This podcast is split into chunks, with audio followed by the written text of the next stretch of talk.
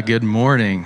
Uh, one of the things that my wife and I enjoy doing, especially when we go on a long road trip, is listening to podcasts. I don't know about you, how you pass the time on a long road trip, but for us, it's podcasts. Especially um, lately, it seems like it's been true crime podcasts. True, um, I don't know if you're a true crime podcast, but ever since Serial came out, it was one of those shows that at the end of every episode, you couldn't wait for the next episode. So if you were going on a 14 hour drive, it almost was like the best day ever because you got to listen to so many episodes of Serial in a row. But it didn't always quite work out like that. Um, uh, one time we were going to Lake of the Ozarks, and everything on our way to Lake of the Ozarks was kind of going wrong. So we got going out of town a little bit late. And uh, that meant our trip was way later into the night, and we were getting in after midnight into Lake of the Ozarks. And um, it seemed like we took some wrong turns, which is usually my fault. I like if Emma's not awake or paying attention, I will just accidentally get on the wrong road and head the wrong direction for an hour. Like it's super easy for me. But um, I probably took a wrong direction at some point. It felt like we hadn't seen other cars for 20 minutes our gas was running low, and we were listening to a true crime podcast. This is not a combination of things that I would recommend to anyone, especially if you're trying to judge people less. Um, you cannot stop at the gas station and really not judge people in this situation. It's not possible. Um, there are probably fine people there gassing up their cars and getting something to eat, but I pegged each of them on the top 10 list of America's Most Wanted that night at the gas station. So, uh, today we're going to be diving into a passage of scripture that, if it happened today, um, I think it could be a podcast. I really do think it could be a podcast, but it happened 2,000 years ago, and so it's recorded in writing, and we're going to be diving into that. But it's our final week of a series called A New Beginning. A New Beginning. And we've been uh, starting this series in early 2022 as we look at how to take little areas of our life and if we get them focused in the right direction, they can make a big impact and change in our life. So, Pastor Jason kicked off the series uh, in, on January 2nd with talking about having a new heart. Then we talked about having a new mind. Uh, Pastor John talked about having a new focus. And then last week, Pastor Jason talked about having new friends. And to wrap up the series today, we're talking about having a new vision. A new vision. And vision is a powerful thing. I think we can all agree vision can be pretty powerful. Maybe you were the kid who sat in class and instead of focusing on the math lesson for that day, your mind was on what was going to happen after you got out of school or when the weekend hit or when the summer hit. You were going to create this. You were going to make this, and that was your vision. But even if you're not really a dreamer, I think we can agree that vision is for all of us, right? All of us want a better tomorrow. All of us want a better future. And as Christians, that involves God's plan for our lives being central to our visions for the future, right? But it's easier said than done because vision can be a little complicated. Especially lately, the future has felt so uncertain. And just when we think we can start to plan and prepare for what's next, feels like we're thrown for another loop. And a lot of us have traded our vision of what could be in the future for just a vision of going back to what was. Or we've thought we've had a new and innovative idea, we put our energy into it, and it started out with a little steam, but then it dwindled, which can be discouraging, right? Uh, somebody else who serves in ministry said, when I look back on the last couple years of ministry, there are so many goals that I can agonize over, and so many situations I wish were different. And when I was talking to Pastor John about this series and this sermon specifically, he said, A lot of people, it seems like their visions are dimmed right now. A lot of people have dimmed visions, and I think that's pretty true. I got a, I'm on a mass email list for the Global Leadership uh, Network, which is like a conference that I attended once in Chicago years ago. And so I'm still on their email list, of course. But uh, the other day, they sent a email that like just caught my eye for a couple paragraphs and I think it probably would catch most of you in this room too, so I wanted to read the first part of it to you. It said, You received this email because we believe you are a curious, give back, growth minded person with a vision for a better future, all in bold. Vision for a better future. We also know you may be facing difficult challenges burnout, broken relationships, conflicts, an undefined path ahead to name a few. You are not alone. This is a reminder your vision still matters, even, in parentheses, even if it feels a little bit foggy. And if that caught your attention like it did me, quick tangent, there, uh, this email was promoting a uh, leadership three hour online event later this month. I'll include a link to it in my email on Tuesday if you want to tune in to that. I think it's like on a Thursday over a long three hour lunch. But I think we can all agree to have a vision for a future, a better future, at the same time that it seems like we're having increased pressures put on us daily and increased darkness all around us daily is not an easy thing. And so today we're going to look at a story from the book of Acts, and the story is about the Apostle Paul. And if I refer to him as Paul or Saul today, I just want you to know up front that I'm talking about the same person. It's the same guy. He went by both different names. And so if I say Saul or Paul, we're talking about the same person. And we're going to kick off with a story about Stephen the martyr, if you've heard of him. It comes from Acts 7, verse 54. The Jewish leaders were infuriated by Stephen's accusation, and they shook their fists at him in rage. But Stephen, full of the Holy Spirit, gazed steadily into heaven and saw the glory of God. And he saw Jesus standing at the place of honor at God's right hand, and he told them, Look, I see the heavens opened up and the Son of Man standing in the place of honor at God's right hand. Then they put their hands over their ears and began shouting. They rushed at him and dragged him out of the city and began to stone him. His accusers took off their coats and laid them at the feet of a young man named Saul. So, maybe you've heard of Stephen the martyr. He's, the, he's known as the first person to be a martyr or to die standing up for his faith, and he was the first one to do that for Christianity. Like he believed and he stood up for it, and then he was stoned. And the people who stoned him took off their jackets and laid them at the feet of this guy. And you can picture if this is a movie, at this point, it's a pretty intense and scary scene. And the film pans up this guy's face, and, and the music is intense. And then the face of this guy who seems to be leading the charge of killing Stephen is shown, and that's Saul. And that's who we're talking about today. So we're going to pick up from there in Acts chapter 8. A great wave of persecution began that day, sweeping over the church of Jerusalem. And all the believers, except the apostles, were scattered through the region of Judea and Samaria. Some devout men came and buried Stephen with great mourning.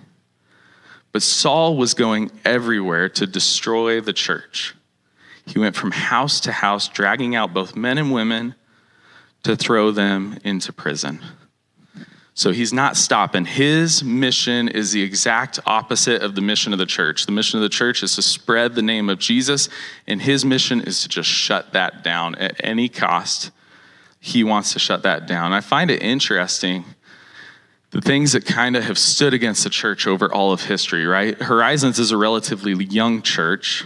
Um, this March, we're celebrating 25 years of ministry.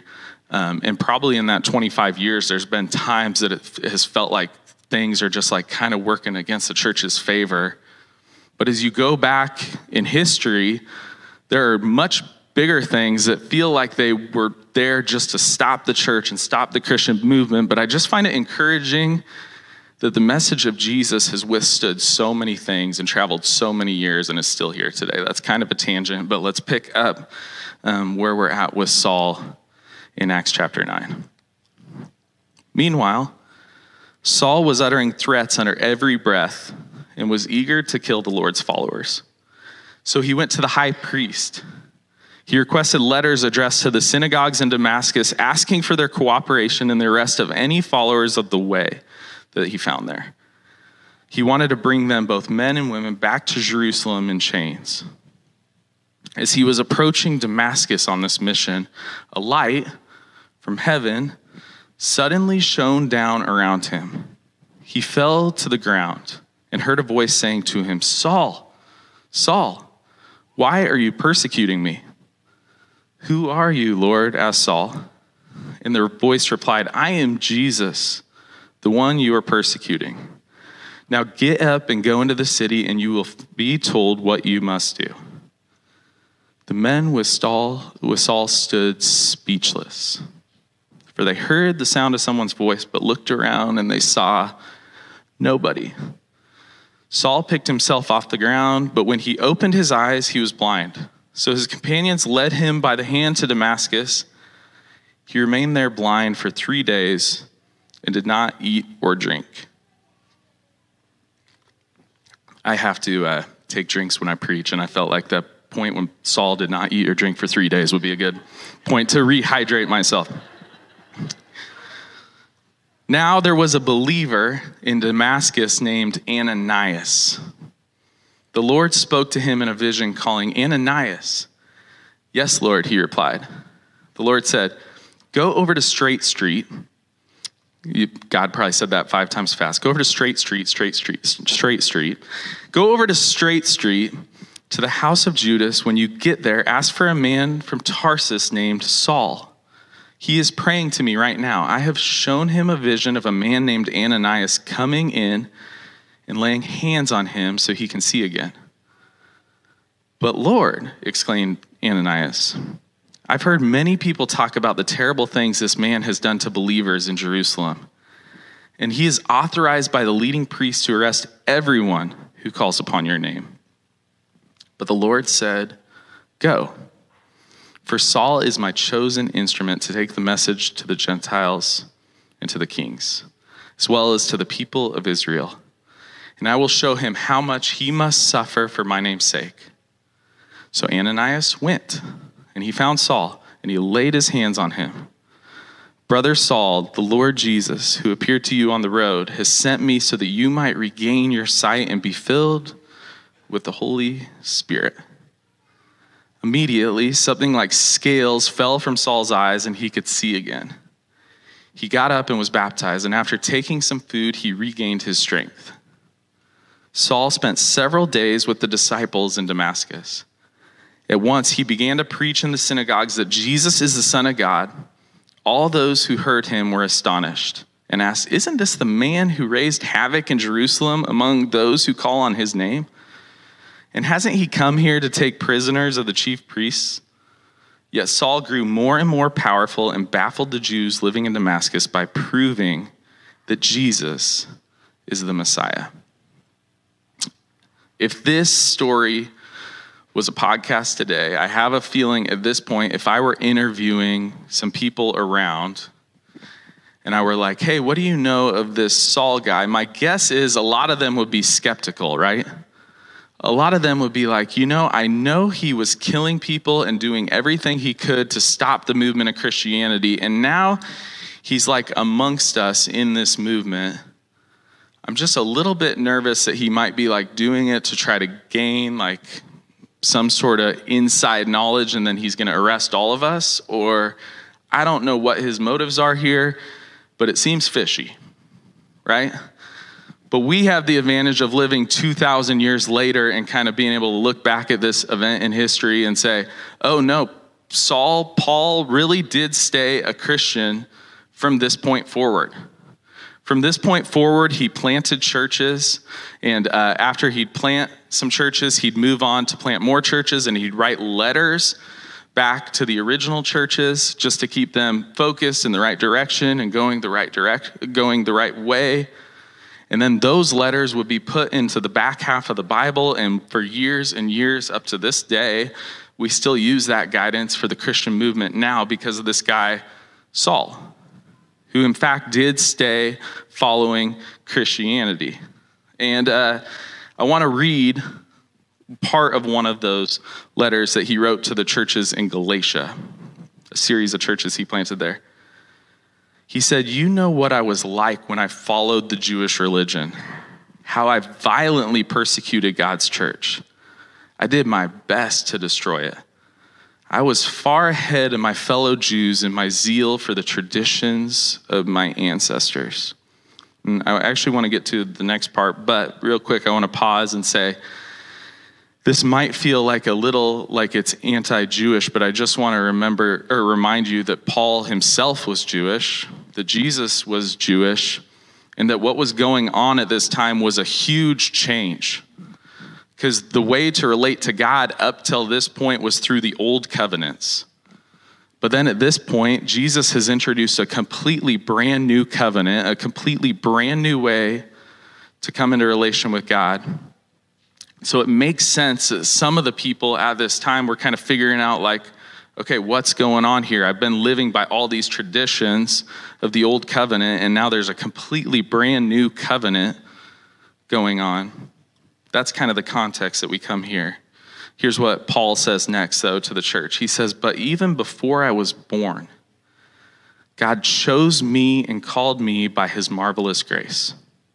Then it pleased him to reveal his son to me so that I would proclaim the good news about Jesus to the Gentiles. When this happened, I did not rush out and consult with any human being. So, this is the story of Saul, Paul converting.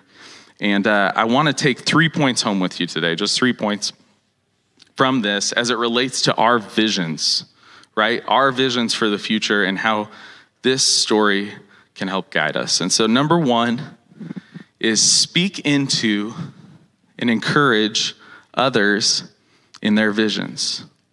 Speak into and encourage others in their visions.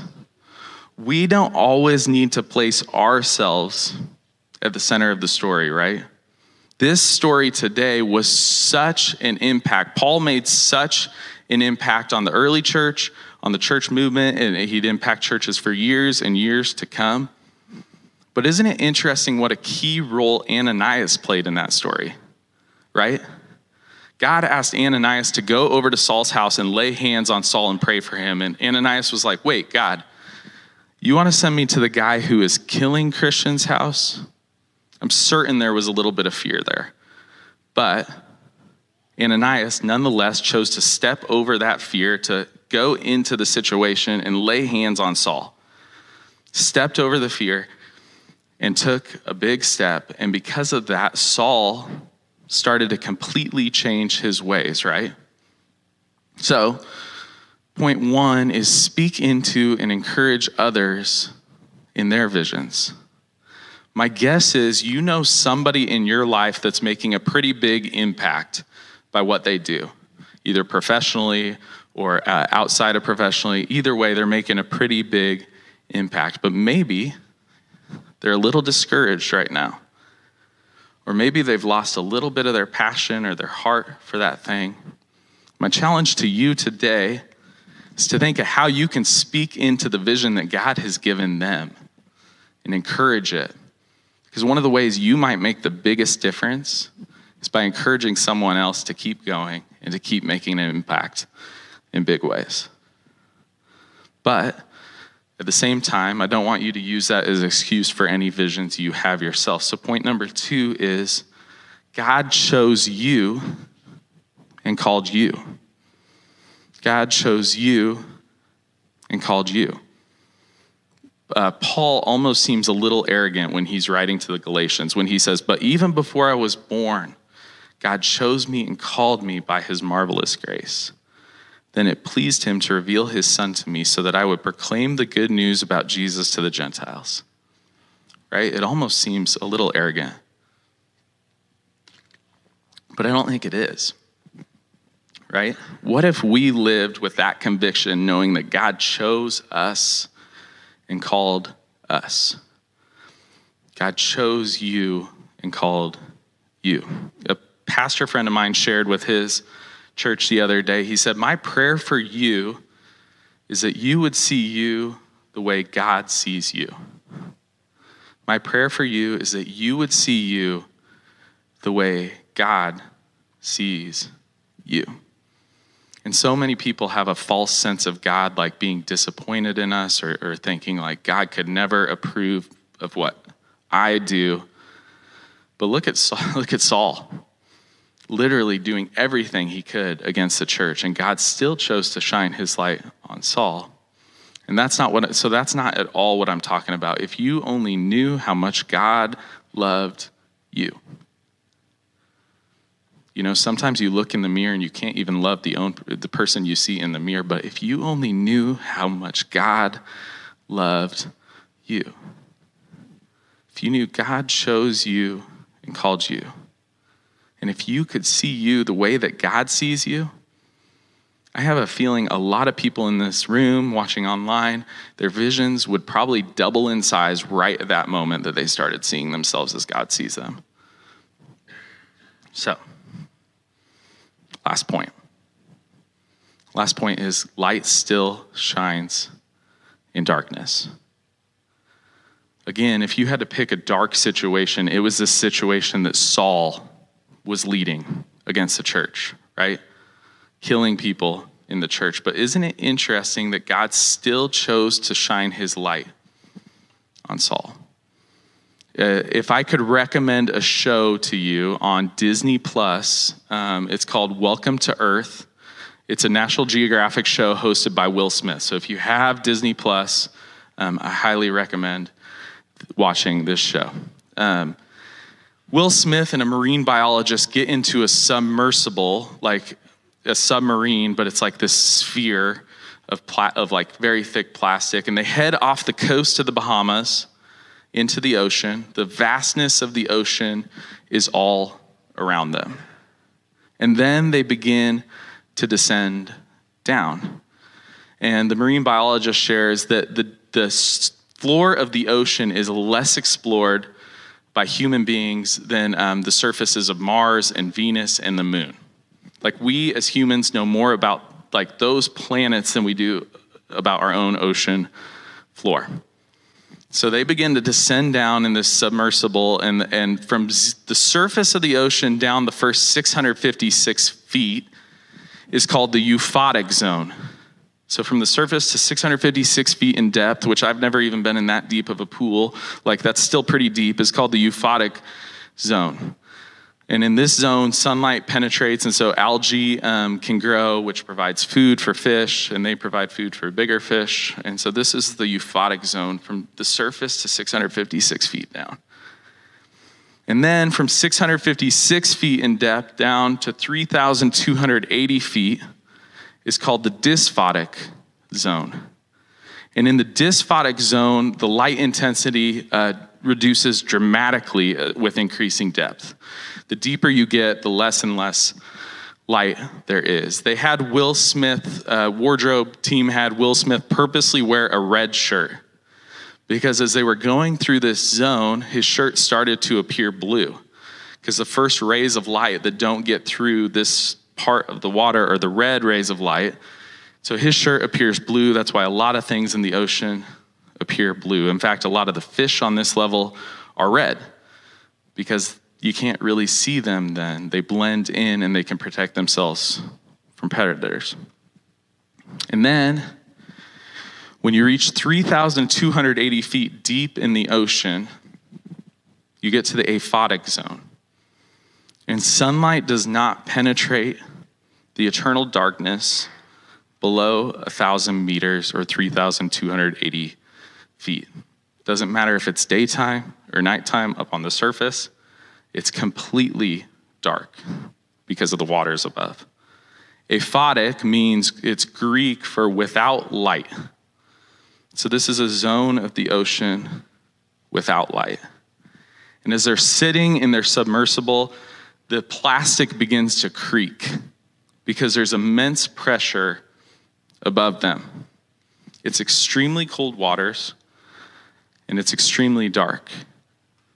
But there's a trick that they can play, and so they have the people in the submarine shut their eyes, they flash the lights on and off, and as they flash the lights off and reopen their eyes, all around them is like this floating confetti of different colors of shining light in this depth. It kind of looks like this. Um, it's just amazing. And I can't imagine being in this submarine, yet alone just watching it on the show. You can just tell how amazing it is. And it's a process called bioluminescence, which is a chemical reaction using the oxygen in the water to create light. The only light generated at these depths is created by these organisms. Um, and it's used to communicate. In fact, it's probably the most common form of communication on our planet. And so at the end of the episode, Will Smith is reflecting on what he had just seen in front of his face at these depths and darkness of the ocean. And he said, There's a hidden world you can only see in total darkness. There's more light in the darkness than I ever imagined. He says, My grandmother used to say that God places the best things in life on the other side of fear. But I would add, God also places the brightest things in life on the other side of darkness. I love this reminder from nature, and I love this reminder from Saul on the road to Damascus, to Damascus that there is nothing that God cannot light up. There is nothing that God cannot light up. And just as Jesus said to a crowd gathered around him, I think he would say the same to us today that you are to be the light of the world. And you are to be the light of the world. And you are to be the light of the world. Jesus knew what our world was like. He knew it's often full of immense pressures. He knew it was ex- often seeming extremely dark around us. But he invites each of us into a different vision to let our light shine before others. And if we can continue to do that as individuals and as a church, the best really is yet to come. Let's pray. God, thank you for sending Jesus for us. Thank you for loving us so much. I just pray for the people in this room that if some of them have visions that have gone dim lately, if they feel like they had something they were working towards, but they've been distracted, God, I just pray for them that they could see themselves the way that you see them. God, pray for the people in this room, everyone here, that they could see themselves the way that you see them. Thank you for sending Jesus. Thank you for the work you did through Saul changed our lives, it changed lives to come. And we pray that we can be part of the vision that you have for this world, no matter what's going around us, no matter what's going on, help us shine your light. Amen.